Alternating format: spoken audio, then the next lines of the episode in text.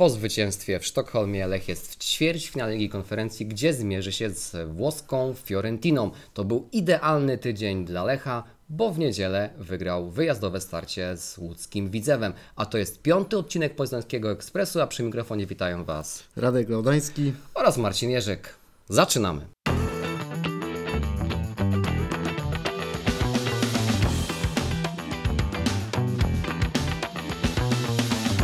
Dzień dobry, dobry wieczór, tradycyjnie. E, Myśleliśmy z Radkiem, czy by nie zacząć tego odcinka od tego la la la la la la, la ale może na razie swoje e, popisy... Może, może po awansie do półfinału. Tak, to zachęcamy wszystkich, e, aby zostać z nami, aby, aby słuchać e, regularnie Poznańskiego Ekspresu. To może e, po awansie do półfinału usłyszycie również nasze e, popisy wokalne. Na razie Wam tego za dodatkową płatą oczywiście oszczędzimy, ale tak zupełnie poważnie. Radek mówił, że w, jak się rozmawialiśmy tutaj przed wejściem, że w czwartek było wesele w Sztokholmie, a w niedzielę poprawiny w Łodzi. To jest idealne podsumowanie tego, co się działo wokół Lecha i w samym Lechu w ostatnim tygodniu. No lepiej sobie tego nie mogliśmy wymarzyć. Marzyliśmy oczywiście o tym, aby Lech się w tym ćwierćfinale znalazł, aby Lech brał udział we wszystkich losowaniach Ligi Konferencji, nie tylko Ligi Konferencji, ale we wszystkich losowaniach europejskich e, pucharów e, w tym sezonie. No i już wiemy, że e, to starcie, które odbędzie się, te, ten dwumecz, który odbędzie się w kwietniu, będzie miał miejsce przeciwko włoskiej Fiorentinie. E, No nie jest to może z punktu sportowego e, e, idealne losowanie, ale na pewno jest to drużyna, która budzi ogromne emocje. Jest to drużyna, która jest wielką marką z ogromną tradycją, ogromnymi histori- ogromną historią też.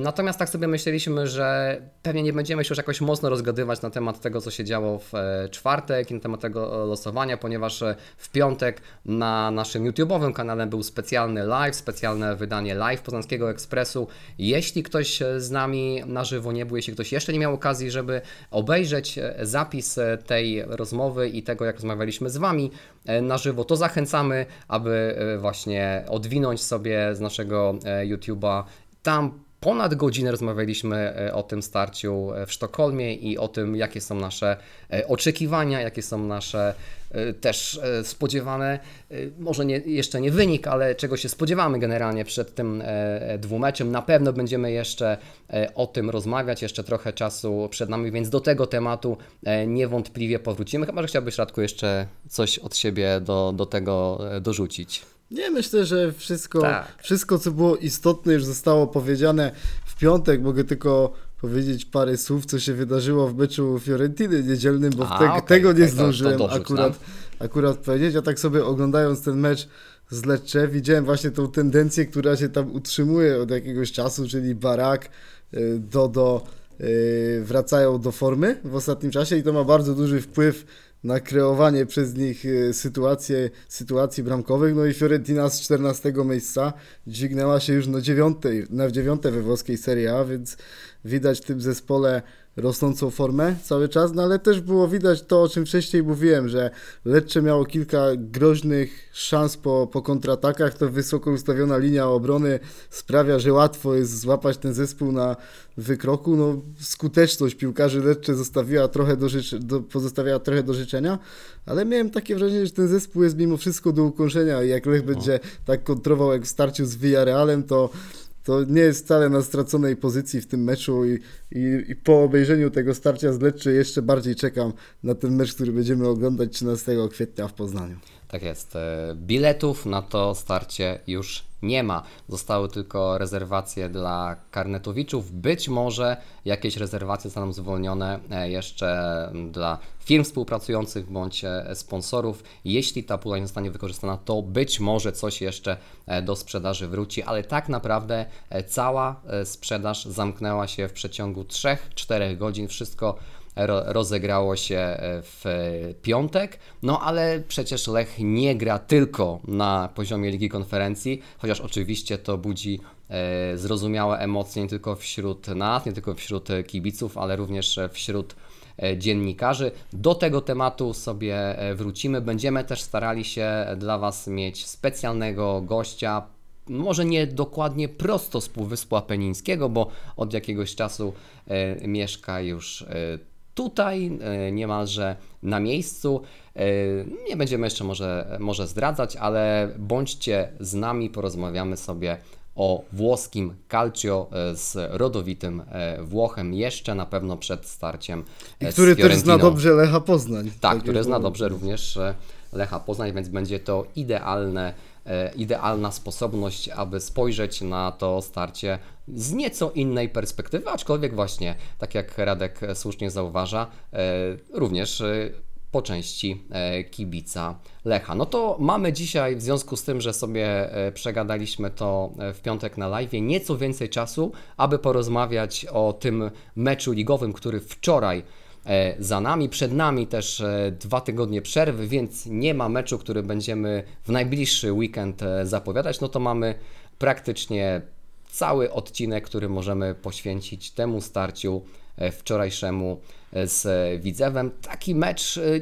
trochę niecodzienny, trochę, trochę dziwny, bo e, przez niemal 70 minut wydawało się, że nie ma prawa się w tym spotkaniu coś wydarzyć. Wszystko zmierzało e, ku temu, aby ten mecz zakończył się bezbramkowym remisem, co e, biorąc pod uwagę przebieg tego spotkania, to w jakiej do tego momentu dyspozycji był poznański Lech, ale również Widzew, bo niespecjalnie piłkarsko coś pokazywał, a tymczasem ostatnie 20 minut myślę, że całkowicie zrekompensowało nam te 70 minut e, nudy e, i narzekania. To, co się później e, wydarzyło, to myślę, że może troszeczkę teraz przerysowuję, ale wydaje mi się, że zapisze się mimo wszystko w historii Lecha, szczególnie ta bram, pierwsza bramka, e, którą zdobył e, Filip Marchwiński. E, Jest e, taki e, filmik na Twitterze, e, w którym e, słychać jak e, speaker Widzewa e, krzyczy no to zaśpiewajmy razem, ile bramek ma Widzew? Jeden, a ile ma bramek Lech? I niektórzy kibice opowiadają zero zero i i w tym wtedy momencie bramka. Filip e, Marchwiński e, pakuje piłkę do e, siatki.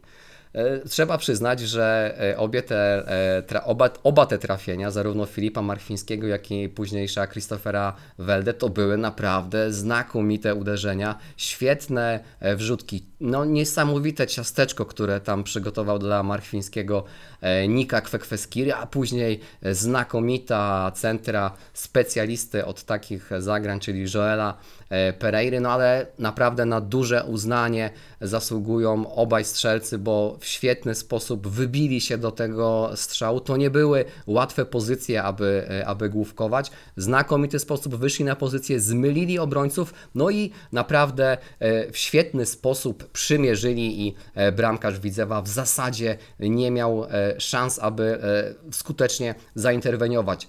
No i później już całkowita dominacja Lecha. Lech zrobił to, co powinien zrobić. Wrzucił ten e, piąty bieg, może nie piąty, no może czwarty bieg, e, wtedy, kiedy tego najbardziej e, potrzebował, kiedy to było drużynie najbardziej potrzebne i całkowicie kontrolował grę. Naprawdę polecam Wam, bo ja miałem taką sposobność wczoraj, żeby sobie już na spokojnie, już bez emocji odwinąć te ostatnie 20 minut. Świetna kontrola gry, dużo gry na jeden, dwa kontakty. Absolutnie Widzew nie miał nawet możliwości, aby próbować jeszcze odwrócić e, losy e, tego spotkania. No i cóż, to taki mecz o, o 6 punktów, bo tak rzeczywiście e, to mo- można z tej perspektywy przedstawić. No i Lech jest coraz, coraz e, bliżej tego, aby wywalczyć sobie e, awans do europejskich e, pucharów. No ja jestem tym bardziej wdzięczny Lechowi za to, że udało się wygrać ten wczorajszy mecz, żeby zdefiniować to, jaki, jaki taki w cudzysłowie problem mentalny musieli być piłkarze, to powiem troszeczkę o takim moim nastroju przed tym meczu, przed tym meczem z Widzewem, no bo ja widząc to, co się stało w Szwecji, że Lech wygrał 5 do 0 e, w dwumeczu i wywalczył sobie awans do 1-8 Ligi Konferencji, mając w głowie te wszystkie emocje, które, które się wydarzyły wokół tego meczu, że Lech strzelał takie piękne bramki, ta bramka po 26 bodajże e, podaniach, ta pierwsza Filipa Marfińskiego i mnie zawsze po takich momentach bierze taka rozkmina, Dobra, przeżyłem teraz coś pięknego, ale co dalej po tym? Czym ja mam się potem dalej e, cieszyć? I podobnie, podobnie miałem zresztą po finale mundialu, kiedy ja widziałem tą taką magiczną rywalizację Messiego i Mbappé i potem miałem oglądać piłkę klubową, no to też zacząłem, zacząłem kręcić nosem i sobie pomyślałem, że wszystko to, co najlepsze, ja już przeżyłem i tak naprawdę teraz trudno wrócić do tej szarej rzeczywistości i, i taką samą myśl miałem teraz po tym meczu Lecha z Djurgarden, że gramy z Widzewem, owszem to jest rywal generujący rywalizację, to jest starcie o, o miejsce na podium w PKO BP Ekstraklasie, ale we mnie cały czas jeszcze buzowały te czwartkowe emocje i tak naprawdę trudno było mi się skupić na tym meczu i biorąc pod uwagę fakt, że piłkarze Lecha Poznań mieli za sobą podróż do Szwecji, mimo tego, że ten mecz w Szwecji wyglądał tak, że był pod dyktando mocne piłkarze kolejorza, no to stracili tam na pewno e, zawodnicy Johna Vandenbroma sporo sił.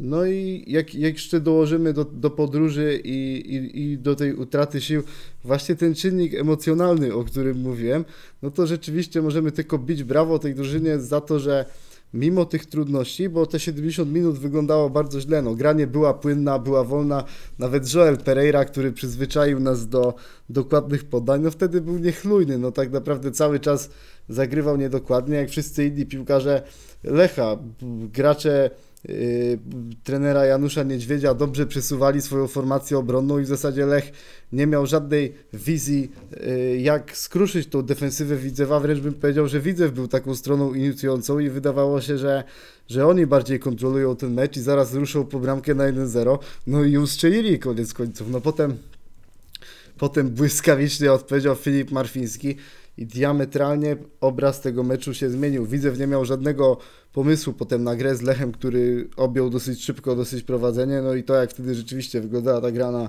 na dwa kontakty, to może tylko budzić podziw. Ja naprawdę bym nie narzekał na te 70 minut kiepskich w wykonaniu Lecha, no bo biorąc pod uwagę wszystkie te czynniki, to tak naprawdę czapki z głów, że wreszcie się udało przełamać ten impas i wygrać bezpośredni mecz po, po rywalizacji pucharowej, bo, bo to nie jest łatwe. Na szczęście mecz z Pogonią e, będzie taki, który, którego nie będzie poprzedzać żadna rywalizacja pucharowa, no i tam podobnie jak w starciu z Lechią Gdańsk, trener John van den Brom będzie mógł wystawić taki wyjściowy garnitur. Tak, miejmy nadzieję, że wszyscy piłkarze Lecha wrócą w pełni sił i w pełni zdrowi z e, reprezentacji narodowych. Ja akurat jestem tego typu e, kibicem, który zdecydowanie preferuje jednak piłkę klubową, więc dla mnie ta przerwa reprezentacyjna to, jest, e, to są dwa tygodnie nudy. E, tego, dlatego też wyjeżdżam sobie na urlop, bo przecież nic się absolutnie e, w piłce nie będzie działo i nie będzie się e, zupełnie czym zajmować. Troszeczkę sobie oczywiście w tym momencie e, żartuję, natomiast no jakby u mnie ten środek ciężkości jest zdecydowanie przesunięty e, w kierunku e, piłki klubowej, no a szczególnie oczywiście e, naszej ekstraklasy. Jakby wracając do tego, co wspomniałeś o tym narzekaniu, to jakby nie do końca chodziło mi o to narzekanie, natomiast ja się absolutnie oczywiście cieszę i chylę tutaj czoła przed tym e, zwycięstwem, bo to nie był łatwy mecz, to oczywiście wiedzieliśmy e, o tym. E, Lech zwyciężył e, z Widzewem również e, u siebie, więc 6 punktów na e, Beniaminku Lech e, zrobił. E, Widzew nie prezentuje moim zdaniem jakiej, jakiejś wielkiej takiej piłkarskiej jakości, natomiast e, to jest coś, co często bywa siłą Beniaminków, że oni wchodzą w tą ekstraklasę taką siłą rozpędu, e, wygrywając czy po prostu zdobywając awans e, w rozgrywkach e, pierwszoligowych. Zwykle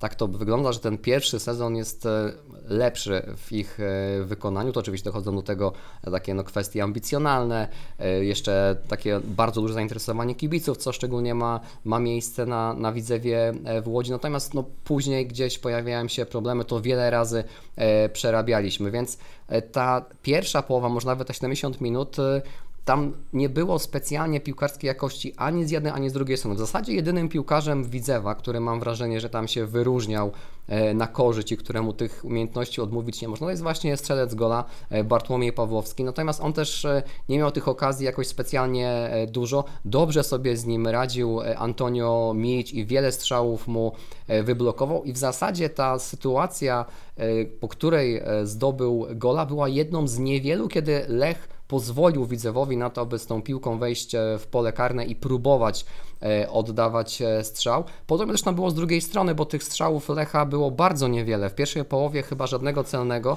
a z samych strzałów też można, można by policzyć na, na palcach jednej ręki. Tam duże problemy z Serafinem Szotą miał Filip Szymczak. On bardzo często musiał schodzić na skrzydło, musiał próbować grać gdzieś z dala od, e, od pola karnego. To, co wspomniałeś, Janusz Niedźwiedź tę drużynę przygotował dobrze pod względem taktycznym. Rzeczywiście e, Widzew bardzo dobrze przesuwał, bardzo dobrze bronił w linii. Natomiast, no właśnie, e, nie wiem, czy, czy to było właśnie kwestia, czy to może, wątpię, żeby to był taki pomysł taktyczny. Johna Van den musiałby być wybitnym e, geniuszem. Nie odbieram mu absolutnie e, umiejętności trenerskich, ale nie spodziewam się, aby przewidział, że Lech straci gola w 70 minucie i potem trzeba będzie e, e, przyspieszyć, ale tak to długimi momentami wyglądało, że e, no Lech próbował przeczekać, Lech próbował sprawdzić, na ile Lech, widzę, przepraszam, będzie sobie próbował pozwolić i dopiero w momencie, kiedy rzeczywiście trzeba było zagrać inaczej, no bo już nie było na co czekać, to właśnie włączył ten wyższy bieg. No i to wystarczyło. Ta, ta dominacja później naprawdę robiła imponujące wrażenie. Parę smaczków można sobie wyłapać, jak sobie właśnie obejrzycie ten mecz e, na spokojnie. O tym pisałem wczoraj e, na Twitterze, że tam były takie nowe, których z wami nie widziałem nigdy e, w Lechu rozwiązania taktyczne, w których to świetnie wypuszczał po skrzydle Nika Kwekweskiri, akurat tutaj e, w tej sytuacji, o której chciałem powiedzieć, wypuszczał po skrzydle Pedro Reboszo, który takim bardzo, bardzo mocnym i takim długim zagraniem ze skrzydła próbował przerzucać piłkę na drugiego skrzydłowego. Z drugiej strony wchodził e, Alan Czerwiński, on miał zamykać e, e, ten strzał, tę sytuację z drugiej strony. Przypomniało mi to taktykę Gianpiero e, Gasperiniego, kiedy po jednej stronie hasał Robin Gosens, po drugiej Hans Hatteber i wiele bramek Atalanta Bergamo strzelała właśnie w ten sposób. Nie wiem, czy John Van den Brom gdzieś w jakiś sposób e, inspiruje się tą e, myślą trenerską, myślą taktyczną Gianpiero Gasperiniego, no ale to jest taki e, wątek, czy taki smaczek, który mi się udało wyłapać. Może przypadek, może troszeczkę teraz nadinterpretowuję, ale naprawdę e, to jak mądrze, jak naprawdę znakomicie pod względem taktycznym e, grał Lech w tej końcówce, to jest coś, co mi mega, mega imponuje i tutaj zdecydowanie chylę czoła i przed trenerem, ale też przed zmiennikami. Po raz kolejny John Van den Brom e, wiedział, kiedy wpuścić zmienników i jakich, bo e, Afonso Sousa i Nika Kwekweskiri odmienili grę w środkowej strefie boiska. E, Tam był spory problem. Widzew zagęszczał, Widzew wypychał Lecha z własnej połowy boiska, a e, piłkarze o takich umiejętnościach technicznych przede wszystkim, a też taktycznych, jak e, e, Sousa i Kwekweskiri, odmienili e, grę i no już nie pozwolili na to, aby Widzew próbował kontrolować grę w tym właśnie sektorze boiska. No ten pomysł taktyczny, o którym powiedziałeś, no to rzeczywiście może mieć coś wspólnego z Gianpiero Gasperinim, tak, jak- tak jak się patrzyło na Atalantę, tak jak jeszcze to była taka wesoła Atalanta, no to ona dużo też czerpała z tej takiej myśli ajaxowej, no Tak, a, a wiemy, tak, że, tak. że John Van den Brom wywodzi się z tego nurtu, bo dużo bardzo czerpał od, od Luisa Van Hala. Co do Widzewa Łódź, no to, to mam wrażenie, że to jest taka ulepszona wersja Radomiaka, trenera Banasika, bo wtedy Mhm. też się jechało do Beniaminka, czuło się taką moc stadionu, ale nie aż taką jak, e, jak w Łodzi. No i też taki dosyć ekspresyjny trener, drużyna bardzo mocno presująca, chcąca mieć inicjatywę na boisku, wywierać presję na Lecha. To nie był taki, taki zespół, który, który gdzieś tam cofa się przed Lechem w niskiej obronie i tylko, i tylko obrona Częstochowy i będzie patrzy, patrzyła, żeby, żeby nie stracić tutaj bramki, ale też po prostu chciała ten mecz wygrać. I mimo wszystko się cieszę, że, że są tacy Beniaminkowie w naszej ekstraklasie, jak teraz Widzew czy, czy wcześniej Radomiak, aczkolwiek tak poza tym meczem z Lechem, no to, no to podobnie jak, jak wcześniej Radomiak za trenera Banasika, też tam są gorsze momenty teraz w tej rundzie wiosennej, widzimy, że przez cały sezon ciężko jest utrzymać takie tempo, a tak wracając do tematów lechowych, no to ja naprawdę jestem pod dużym wrażeniem Niki Kwekweskiriego w ostatnim czasie, bo krytykowałem mocno tego zawodnika za to, jak on wszedł w rundę y, wiosenną. To też był dla mnie szok, jak on wszedł w tą rundę wiosenną, bo w sparingach on był najlepszym piłkarzem i pamiętam wtedy pokazywał taką wizję gry, miał kilka naprawdę ciekawych zagrań. Pamiętamy jak w rundzie jesiennej dobrze wyglądała jego współpraca z Jesperem Kalsztremem, że wtedy też dużo kibiców chciało, aby to on grał w tym duecie w środku pola zamiast Radosława Murawskiego, bo, bo Kwekweskiri jako ta kreatywna ósemka yy, dawał po prostu więcej takich rozwiązań w ataku, w ataku pozycyjnym. Potem Kwekweskiri miał swoje problemy, teraz w rundzie wiosennej zawalił kilka bramek, ale to też wynikało z tego, że to nie jest defensywny pomocnik. On nie będzie gdzieś tam pilnował mocno y, tej destrukcji, kiedy trzeba, no to wiadomo, że będzie musiał to robić, ale, ale on musi mieć przy sobie albo Murawskiego, chociaż mam wrażenie, że przy Murawskim on też nie jest aż taki pewny, że kiedy grał z Murawskim w jednym z meczów, to, to też mu się zda- zdarzały takie troszeczkę gorsze zagranie. On po prostu wygląda bardzo dobrze, jak ma obok siebie Kasztrema, bo Kasztrem to jest, to jest ten, który zbiera bardzo dużo tych piłek, dobrze je wyprowadza, a Kwekwe gdzieś tam może się skupić wtedy na na swojej pracy, żeby po prostu dogrywać takie ciasteczka do, do kolegów. No i to jest gracz bardzo uniwersalny, no bo ma bardzo dobre uderzenie z dystansu, stałe fragmenty gry też bije yy, naprawdę tak, że można tylko bić brawo. Pamiętamy gol Mikaela i ten słynny z Piastem Gliwice, to też zasługa Niki Kwekweskiriego. Zmiana w Szwecji, gol, asysta, teraz kolejne ciasteczko do, do Marchwińskiego. No i myślę, że ten gracz w ostatnim czasie urósł i mało teraz już będzie takich kibiców, którzy będą kwestionować y, potrzebę y, tego, aby ten piłkarz był w Lechu Poznań, bo miałem wrażenie, że przez ostatnie dwa tygodnie głosy takie sceptyczne wobec Gruzina się, się zwiększyły. Poza, poza Niką Kwekwieskirim, no to trzeba też docenić rozwój w ostatnim czasie Filipa Marchwińskiego, bo, bo to, że on strzela bramkę y, w Szwecji, teraz też strzela bramkę, wcześniej też miał na swoim koncie bramkę, no to to gdzieś tam każe mimo wszystko eliminować jakiś tam przypadek. Ja wczoraj obserwując, ten jego mecz do 70 minuty, no to też nie będę go jakoś mocno chwalił, bo mimo wszystko wyglądał tak, jak nas przyzwyczaił do tego, że wygląda. No nie było tam jakiejś takiej finezji, która pozwoliłaby skruszyć defensywę Widzewa Łódź, ale widzimy, że kiedy Lech ma takie minuty sprzyjające na, na boisku, że, że kiedy te podania innych piłkarzy są dokładne, no to ten Marfiński potrafi się znaleźć w odpowiednim miejscu, w odpowiednim czasie trafić.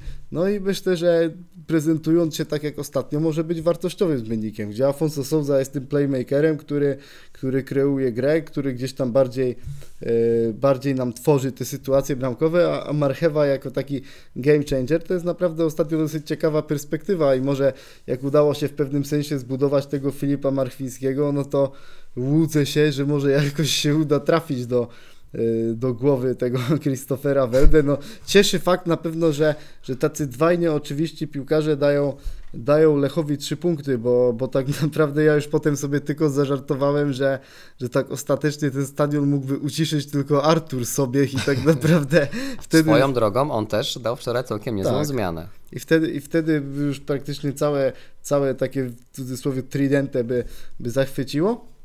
Ale to jest też duże uznanie dla Johna Vandenbroma, że, że rośnie forma piłkarzy, których byśmy się nie spodziewali, że będzie rosnąć. No bo to jak teraz ostatnio poprawił się Kwekweskiri, Marchwiński i to, że czasami coś dokłada Welde, no to to też jest dużo w tym pracy trenera. My wcześniej też chwaliliśmy progres Alana Czerwińskiego, teraz widzimy, że, że Pedro Reboczo też wrócił do swojej dyspozycji, co pokazuje, że, że John Van Den Brom tutaj zbudował taką, taką aurę prawdziwej drużyny. Każdy tutaj wie o co gra, wie jakie Lech ma cele, jakie ma marzenia i aby się utrzymać w tym zespole i dostawać minuty, no to trzeba z siebie dawać wszystko na, na treningach i pokazywać odpowiednią jakość i myślę, że to jest największa zasługa Johna Van Den Broma, że on dotarł do tej grupy. Często pamiętam te konferencje prasowe, kiedy wydawało się, że on chwali tych piłkarzy po takich meczach, gdzie, gdzie tak naprawdę sam chciałeś zrugać tego piłkarza, a potem tego trenera, bo, bo tak teraz mówiąc brzydko, po cholerę on go broni po takim meczu, jak on nic nie pokazał, wręcz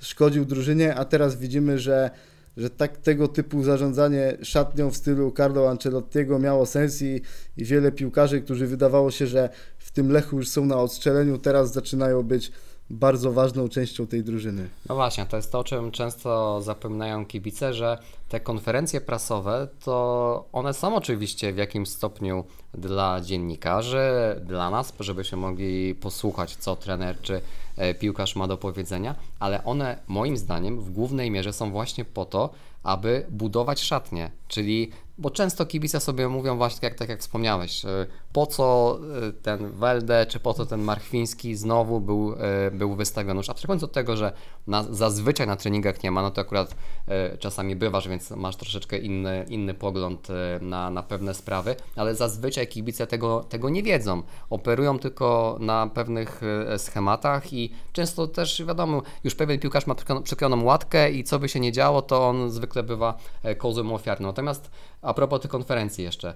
e, Jest takie oczekiwanie właśnie, żeby trener wyszedł i powiedział z nazwiska e, ten zawalił, ten zawalił, ten jest do niczego, a tego to zaraz e, sprzedamy, tak? No i wyobraźmy sobie, że prowadzimy, kierujemy jakimś zespołem ludzi i tak ich publicznie rugamy, po czym musimy do nich wrócić i z nimi razem pracować. No, jest to, jest to oczywisty e, absurd i na szczęście John Van Den Brom sobie z tego e, sprawę zdaje, więc z perspektywy, jak sobie popatrzymy na to, o czym wspomniałeś, no to właśnie widzimy, jaki to wszystko miało cel. Filip Marchwiński był budowany dosyć długo, no i teraz może nie jest to jeszcze szczyt jego formy, natomiast e, strzelił trzy kluczowe bramki w trzech kolejnych e, meczach. No to trudno wokół czegoś takiego przejść, e, nie zauważając tego. Tak samo Christopher Welde, oczywiście e, do niego można mieć e, aktualnie nieco więcej zastrzeżeń niż do Filipa Marchwińskiego. Natomiast on ma moim zdaniem pewne niepodważalne atuty, które czasami są jego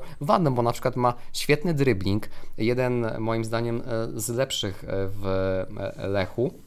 Natomiast czasami myślę, że ma też zbytniej, e, zbytnią wiarę w swoje umiejętności i ten dribbling w związku z tym mu, e, mu nie wychodzi. Natomiast jakby patrzeć tak tylko po jego liczbach, to jest naprawdę zawodnik, który klasyfikacji kanadyjskiej robi wynik naprawdę znakomity, biorąc pod uwagę pozycję, e, na jakiej on, on gra. Oczywiście, tak jak mówię, te e, atuty jego czysto piłkarskie gdzieś są czasami przykrywane przez e, jego pewne niedoskonałości, takie powiedziałbym mentalnościowe, o których już tutaj rozmawialiśmy, no ale myślę, że, że John Van Den Brom e, cały czas ten potencjał w nim, e, w nim widzi i może on gdzieś, ja tak cały czas to wierzę, może troszeczkę naiwnie, ale e, może on gdzieś jeszcze, jeszcze się rozbudzi, rozkwitnie jeszcze bardziej niż, niż to aktualnie ma miejsce. No wczoraj taki największy zarzut do Christophera Welde miałem o to, jak on długo holował piłkę. Tak. To nawet już po tej 70 minucie były takie zwroty, gdzie się dawało,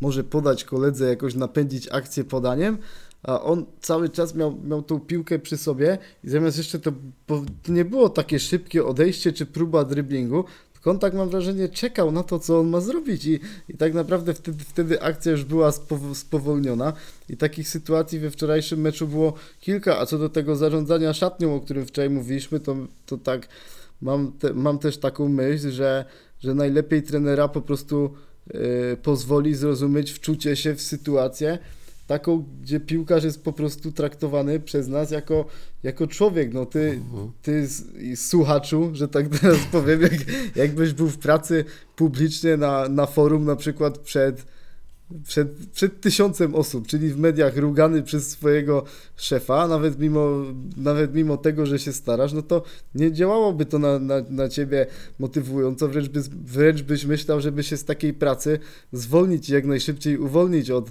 e, od takiego człowieka. Mam wrażenie, że wiele że wielu kibiców, jak ocenia różnych piłkarzy, to cały czas jeszcze jest przykle- przyklejona taka łatka, że, że, że to są gdzieś tam osoby, które zarabiają bardzo duże, bardzo duże pieniądze i to, i to gdzieś tam sprawia jednocześnie, że oni nie mają prawa odczuwać presji, że oni cały czas muszą grać bardzo dobrze i nie będą im się przytrafiały gorsze dni. No mimo wszystko chciałbym, żeby w jakimś stopniu zerwano z takim myśleniem, piłkarze też to są ludzie, mają swoje gorsze momenty i dobrze jak trener wyciągnie do nich taką ojcowską dłoń. Też pamiętamy jak, jak na przykład był krytykowany Afonso Souza, a teraz na kulisach można było dostrzec jak, jak trener John Van Den Brom, niczym ojciec go tak przytulił w tym momencie. Widać, że trener Van Den Brom bardzo, moc, bardzo mocno uwierzył w Souzę, to jest takie jego oczko w głowie, bo często gdzieś tam obok niego się, się pokazuje, a ten mu się odwdzięcza bardzo dobrymi występami na boisku i myślę, że pod tym kątem takiego zarządzania szatnią, to John Van Den Brom też może stanowić pewien wzór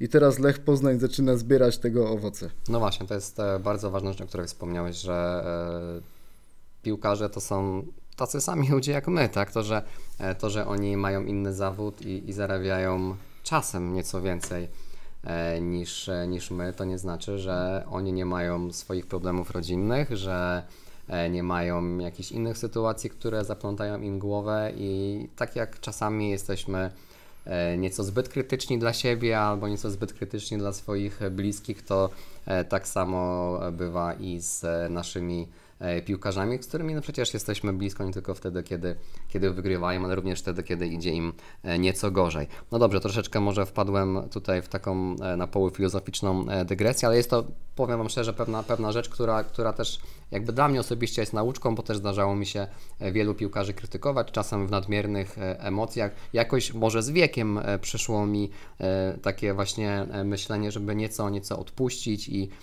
i, i, i skupiać się na tym, co dobre, co nie znaczy, że oczywiście, że nie można ich krytykować, bo, bo, bo to jest jak najbardziej dop- dopuszczalne i akceptowalne pod warunkiem, że pozostaje w pewnych granicach i, i, i no, w obszarze powiedzmy e, kultury, natomiast e, no to jest dla nas przede wszystkim wielka, wielka zabawa, tak, my jesteśmy przy piłce, kibicujemy Lechowi, bo to jest e, część naszego życia, ważna część naszego życia, a to jest jednak coś, co jest dla nas zabawą, rozrywką, frajdą, fanem i, i fajnie, żeby tak, żeby tak było.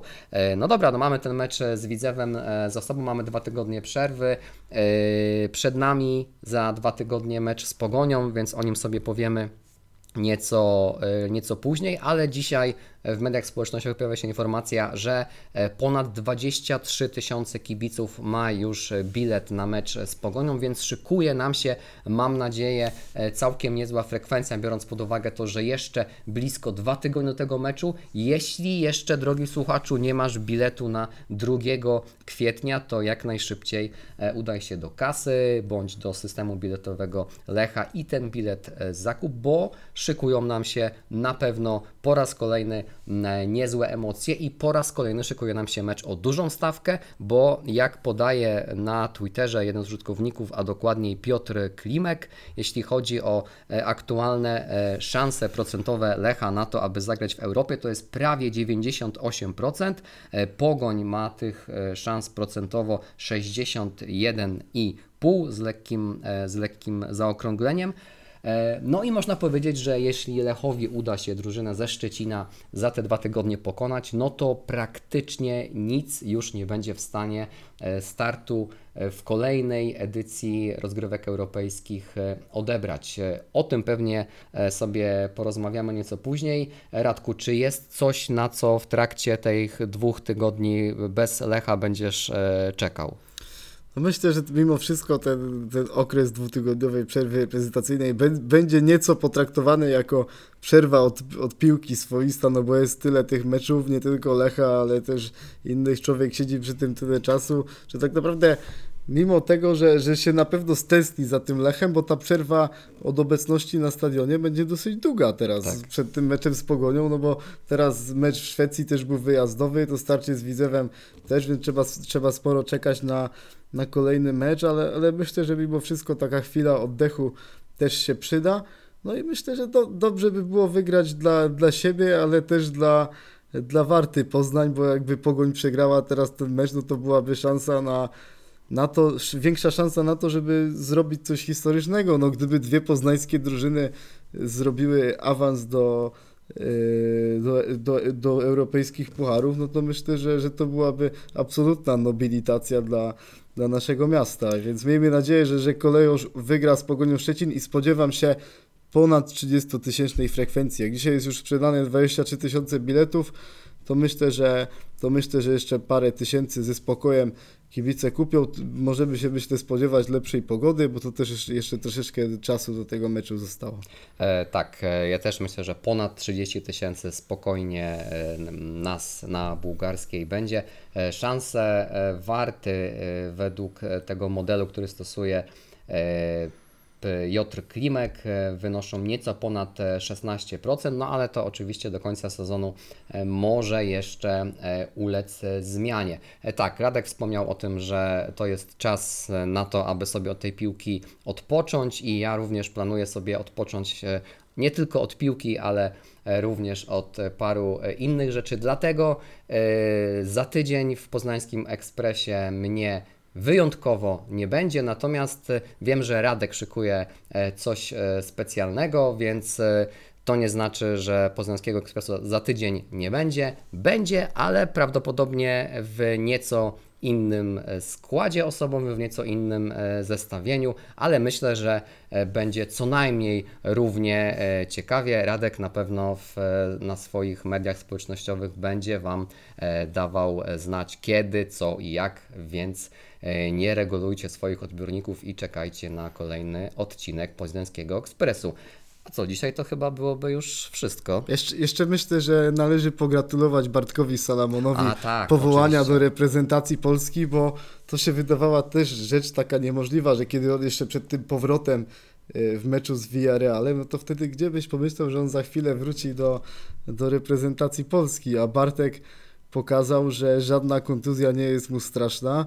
Najpierw odbudował swoją pozycję w Lechu Poznań. Dziś widzimy, że, że stał się znowu bardzo dobrym obrońcą i tak, takim pewnym punktem tej drużyny, nie tylko pod względem mentalnym, ale też dzięki temu, co, co pokazuje na, na boisku. No i myślę, że to jest zasłużone powołanie od Fernando Santosza i to jest taki moment, który bardzo mocno buduje tego gracza, że on po, po tym straszliwym dla siebie roku teraz wraca do tej kadry, bo, bo jestem praktycznie przekonany o tym, że gdyby nie ta kontuzja, to Bartek Salamon jechałby na Mistrzostwa Świata, a być może z duż, nawet z dużą dozą prawdop- prawdopodobieństwa stwierdzam, że mógłby grać nawet w pierwszym składzie reprezentacji Polski, bo wtedy ten nasz środek obrony nie wyglądał zbyt dobrze, więc trzymajmy kciuki też za zdrowie naszych wszystkich Tak kadrowiczów, jest. bo to jest podstawa, aby osiągać dobre wyniki. E, Tak jest, więc e, z perspektywy e, Lecha, z perspektywy kibica Lecha, kluczowe jest, aby wszyscy Lechici wrócili do klubu, tak jak mówiłem, w pełni sił i w pełni zdrowi, a tych piłkarzy Lecha na zgrupowaniach trochę będzie. Trzymamy za wszystkich kciuki, tak jak mówiłeś,